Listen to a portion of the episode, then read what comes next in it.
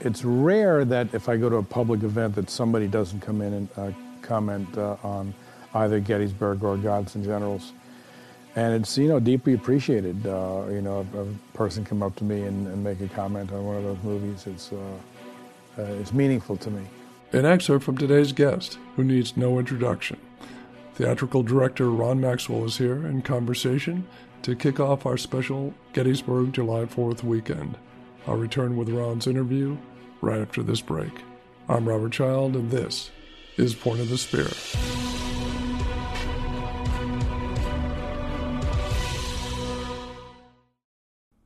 Summer is a great time for catching up on military history, and my book about the seven Black Medal of Honor recipients of World War Two is out now. Immortal Valor chronicles these timeless heroes' life journeys through all the pain and struggle until their ultimate triumphs. I hope you check out the book or audiobook, which is available now in stores and online. Welcome back. Today's guest is an award-winning Hollywood filmmaker, best known for his successful films on the American Civil War. And he had several box office hits before those two films. My interview with Ron Maxwell was taped a couple of years back during the one hundred fiftieth anniversary of the Battle of Gettysburg, and I started out by asking him about the importance of Gettysburg one hundred fifty years later. Well, Rob, this is a question I've had a lot of time to think about, and the more I think about it, it it's... Uh... Uh, it, it's partly uh, mystery because uh, why people uh, get attached to different places, different uh, over the years, over the centuries. Um, it, it is a profound question. Uh, other people do it in other cultures, uh, but we in particular do it. And, and even in traveling to foreign countries uh, who have had longer histories than ours, they even find it curious when they visit America that we're we're so. Uh, We take such care of, of our historic places. Um, you can walk in places of Euro- in Europe where monumental battles have been fought. There's not even a plaque. There's no no no uh, monument or, or open space left where, where such and such uh, thing occurred. Uh, w- w- we do have this particular uh, fondness for uh, for uh, landmarks in our in our history. And perhaps uh, in our lo- in our in our in our few hundred year long history, uh, going back to the colonial era, the the, the one event that uh, where there are pro- perhaps more monuments and more dedicated areas than any other in our history is the are, are those around the American Civil War. Why is that? Um, I think a few reasons. Um, it, it's uh, it was a fratricidal war. Uh, there was no uh, them and us. There was just us and us. I think that's one of the reasons, uh, uh, because it, it, it so profoundly tore the fabric uh, of American society. Uh, there was so much destruction, so much uh, loss of life, uh, that and that and that uh, catastrophe lingered for generations. Uh, If you look at American culture uh, and uh, art and music, uh, you can see a, a change uh, that occurs in the eighteen nineties. It took uh, a, an entire generation to to grow up, live, and die before the national mood seems to have changed. Uh, certainly individual lives may have rebounded quicker than that, but in terms of the national, uh, uh, f- the national culture, the national family, it was an entire generation. So it, it's hard to uh, to uh, overestimate the damage, the catastrophic nature of that war uh, that it had on the on the generation that lived through it. Uh, it more recently, uh, scholars are uh, revising upwards the amount, the number of uh, war casualties, the number of dead, the number of wounded, the number of civilians uh, who were uh, killed, uh, maimed, dispossessed. It was such a magnitude of tragedy that it's uh, we we don't really get our arms around it. Um, and so I think uh, of of all the of all the conflicts and of all the uh, events in American history, the highs and the lows, the Civil War Civil War stands out still, even with the advance of time, even with, with the greater distance we we, we we get from it. Look, I've been working on my Civil War movies for uh, more than twenty years. Uh, uh, more than twenty-five years actually. So a b- big chunk of my life has been uh, been in, in, involved in, in in researching these stories, telling these stories. And uh, w- when I look around, I see a greater interest now than even when I uh, started uh, in the in, in the early nineteen uh, late nineteen seventies. Um, so uh, I think it's because of the uh, the initial catastrophic nature of the war, the fact that it was us and us, the fact also that it was fought in our own backyards. Uh, it wasn't fought in some faraway country, some faraway place, uh, where only the soldiers went and some returned and some didn't. This was fought here. Uh, I live in, uh, in, in in Rappahannock County, Virginia. Uh, you look in any direction, you, you'll find a, a crossroads uh, where this army moved north or this army moved south. Uh, not far in adjoining counties, major battles of the Civil War were fought. Uh, there's a couple of houses uh, uh, right down the street from where I live that were used as hospitals by both armies moving south, moving north. Um, Mosby's Raiders moved through here. So uh, there's almost nowhere you can go which wasn't touched by, by the war. Um, also, I think the uh, the reasons why the war was fought still resonate. Um, uh, the issue of race is still very much in our consciousness as a people. We, uh, we're still trying to work this out, uh, still trying to strive to that perfection that Martin Luther King uh, uh, articulated, being able to look at, to, at one another, regardless of our racial and ethnic background, to be able to look at one another and see the content of our of, the, of our character and look beyond uh, the superfice of what we see when we meet people, uh, to find our common humanity. Uh, it's a different place here, certainly, than it was in the eighteen sixties or even the nineteen sixties when I grew up. But that striving for perfection, uh, that's a road we're on, and so Americans are uh, kind of acutely aware of this and sensitive to these issues.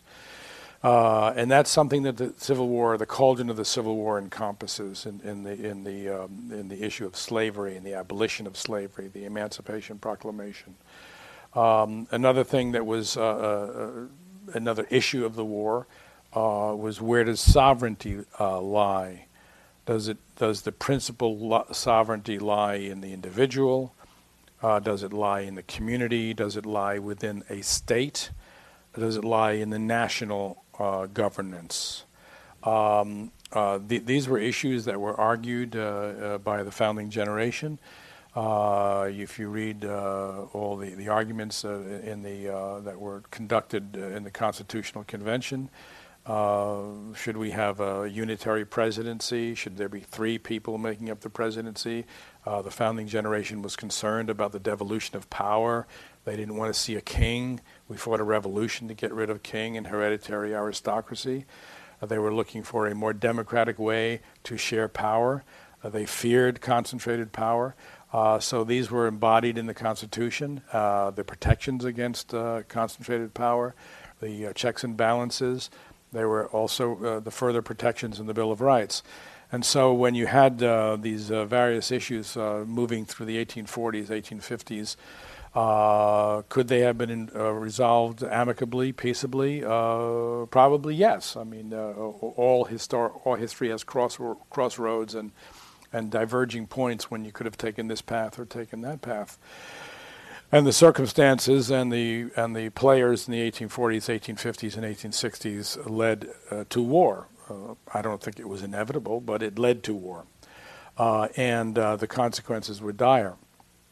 Uh, but so so one of the issues uh, that is articulated, certainly in The War Starts, uh, was the issue of, where does power lie?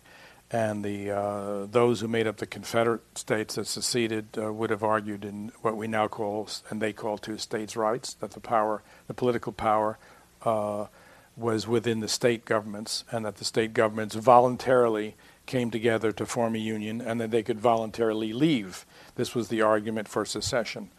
Um, and then the Unionists uh, believed that, uh, more or less, that the um, ultimate power resided in a federal government, and that states could no longer voluntarily leave. That was prob- I'm oversimplifying, the, but it's the, the the original conflict that was, uh, and the spark was Fort Sumter. And those issues are still with us. We still argue every day about uh, whether we resolve a certain issue at the federal level or whether it should be left to the states, or even whether it should be left within the state with it to the communities. Uh, and we're constantly having these arguments about uh, zoning, about private property, about uh, roads, about who pays for things. Uh, every single issue goes back to the same issues that were fought over the Civil War. So I think for all these reasons, for historic reasons, for political reasons, for cultural reasons, the Civil War seems to be the cauldron where all these issues are con- concentrated. Uh, and uh, and then finally, from a filmmaker's point of view and from a storyteller's point of view, when you look at the Civil War, you find these incredible characters, these incredible people. Uh, whether they were wearing blue, whether they were wearing gray, whether they were civilians, whether they were black, whether they were white. They're human, but at the same time, they're almost larger than life. And so many of these people on their own are become worthy subjects for novels, history, and for movies. So I have no doubt that uh, that for m- many generations to come, uh, as long as there's an America, filmmakers will be making movies about the American Civil War. I hope you're enjoying this special episode and interview with Ron Maxwell. This episode kicks off our two-part narrative special, Gettysburg, Voices from the Front, which will release over this July fourth weekend. It is late May, eighteen sixty-three, and Confederate President Jefferson Davis has called a war council at the White House of the Confederacy in Richmond. In the third week of May, I convened my cabinet, along with my commander of the Army of Northern Virginia, General Lee, to weigh matters of the gravest concern. I hope you can join us for Gettysburg, Voices from the Front. Now let's return to my conversation with Ron Maxwell, where I asked him how he became interested in Gettysburg. Well, uh, I, I respond to a good story uh, uh, intuitively. And um, so I wasn't, back in the nineteen seventies, I wasn't at all looking to do a movie on the Civil War. That, that uh, wasn't where I was at. I was uh, I just responding to uh, uh, various uh, input and and various uh, stimuli. Uh, and, and, uh, like any filmmaker, ooh, I want to tell this story. I want to tell that story. I want to visit this place. I want to explore this world. I want to live in this place. Uh, and um, my uh, uh, former wife. Um, uh, Wife number two, uh, uh, Victoria, um, thought I might like to read this book called The Killer Angels. Uh, I think I read it in uh, seventy-seven, uh, and um, somewhere around there. And um, I knew uh, before I was halfway through the book that it was just a great read, great characters, great story, and uh, it just excited me as a filmmaker, and uh, by the time I finished it, uh, I got in touch with my agent uh, uh, and started uh, to, to acquire the rights. That was seventy-eight. So in seventy-eight, I acquired the rights to the book and met Michael Shara, and started the long journey that was took fifteen years from the time I, I read it to the time it became a motion picture. Michael um, uh, tr- traveled through uh, Gettysburg when his kids were uh, young, and that visit made an impression on him. Uh, and that visit is what prompted him to then research the battle and write that novel.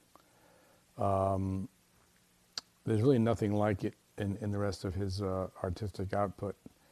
Uh, but it was, um, uh, when it came out, uh, even though it, it won uh, a Pulitzer Prize for fiction, it didn't sell that well, and he found it, uh, the response to it, even though it, it, it, did, it, it did win awards, it was not commercially uh, uh, what he'd expected, so it was, it was a disappointment for him in that sense. Uh, the timing maybe didn't work for him, because when it came out uh, in the mid-seventies, uh, the country was fresh out of the uh, Vietnam War, and uh, people just didn't, had enough of, of uh, war.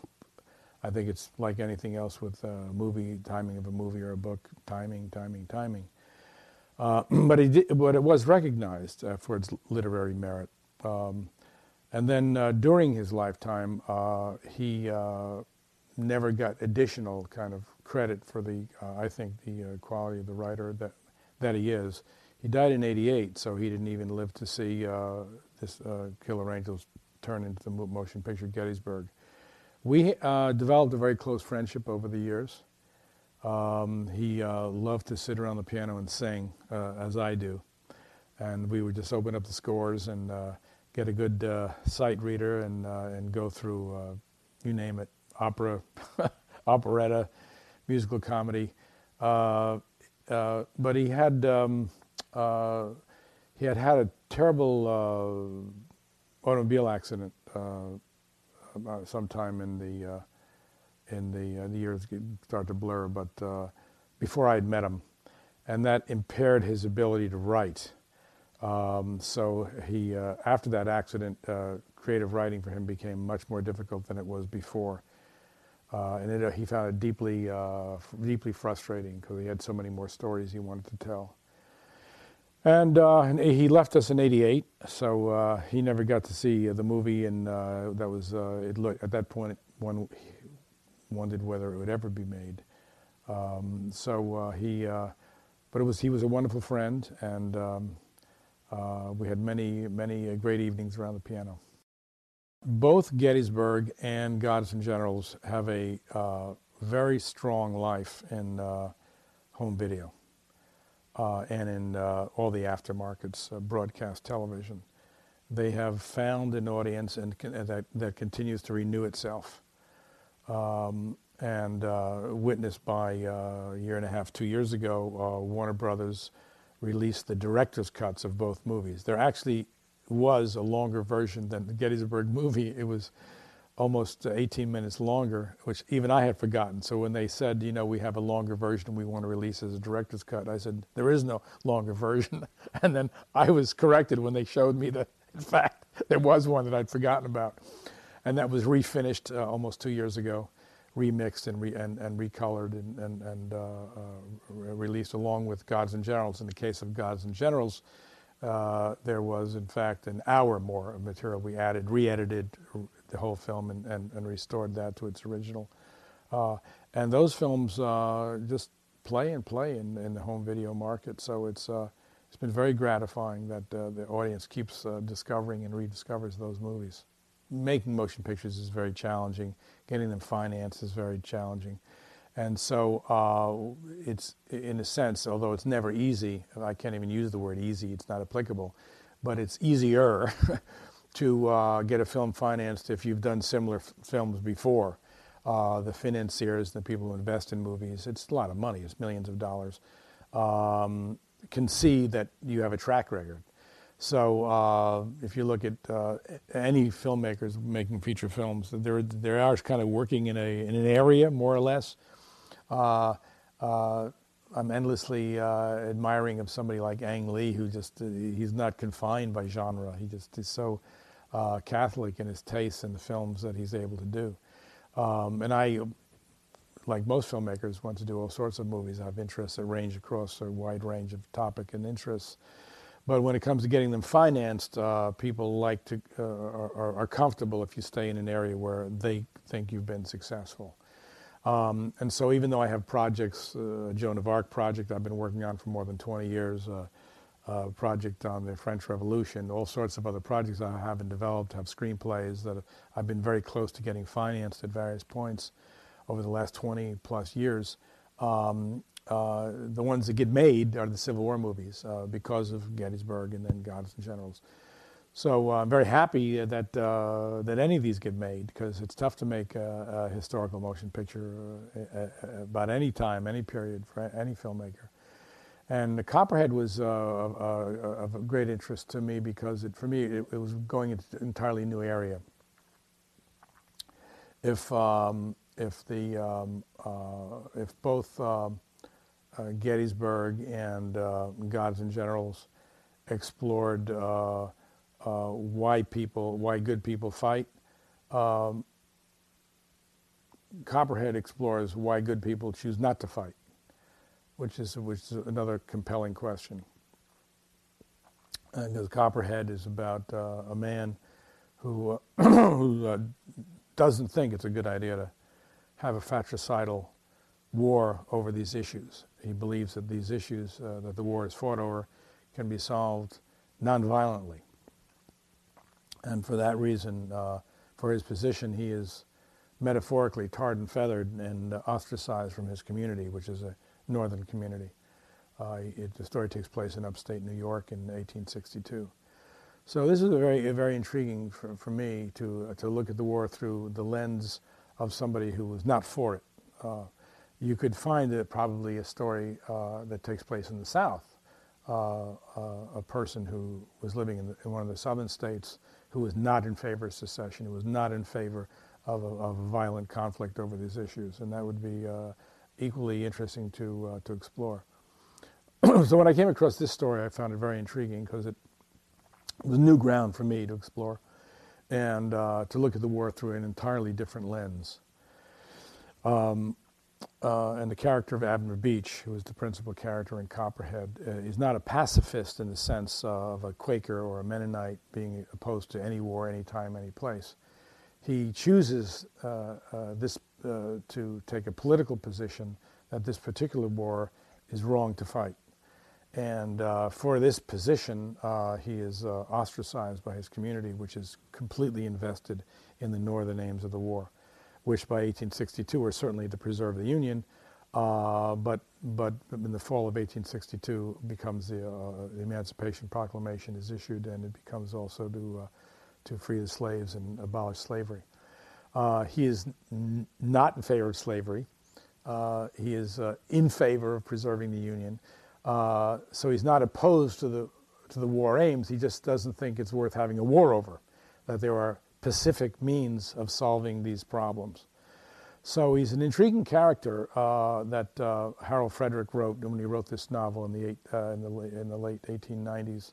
Harold Frederic was a young man during the war, so he, he writes about things that uh, he might, might have witnessed.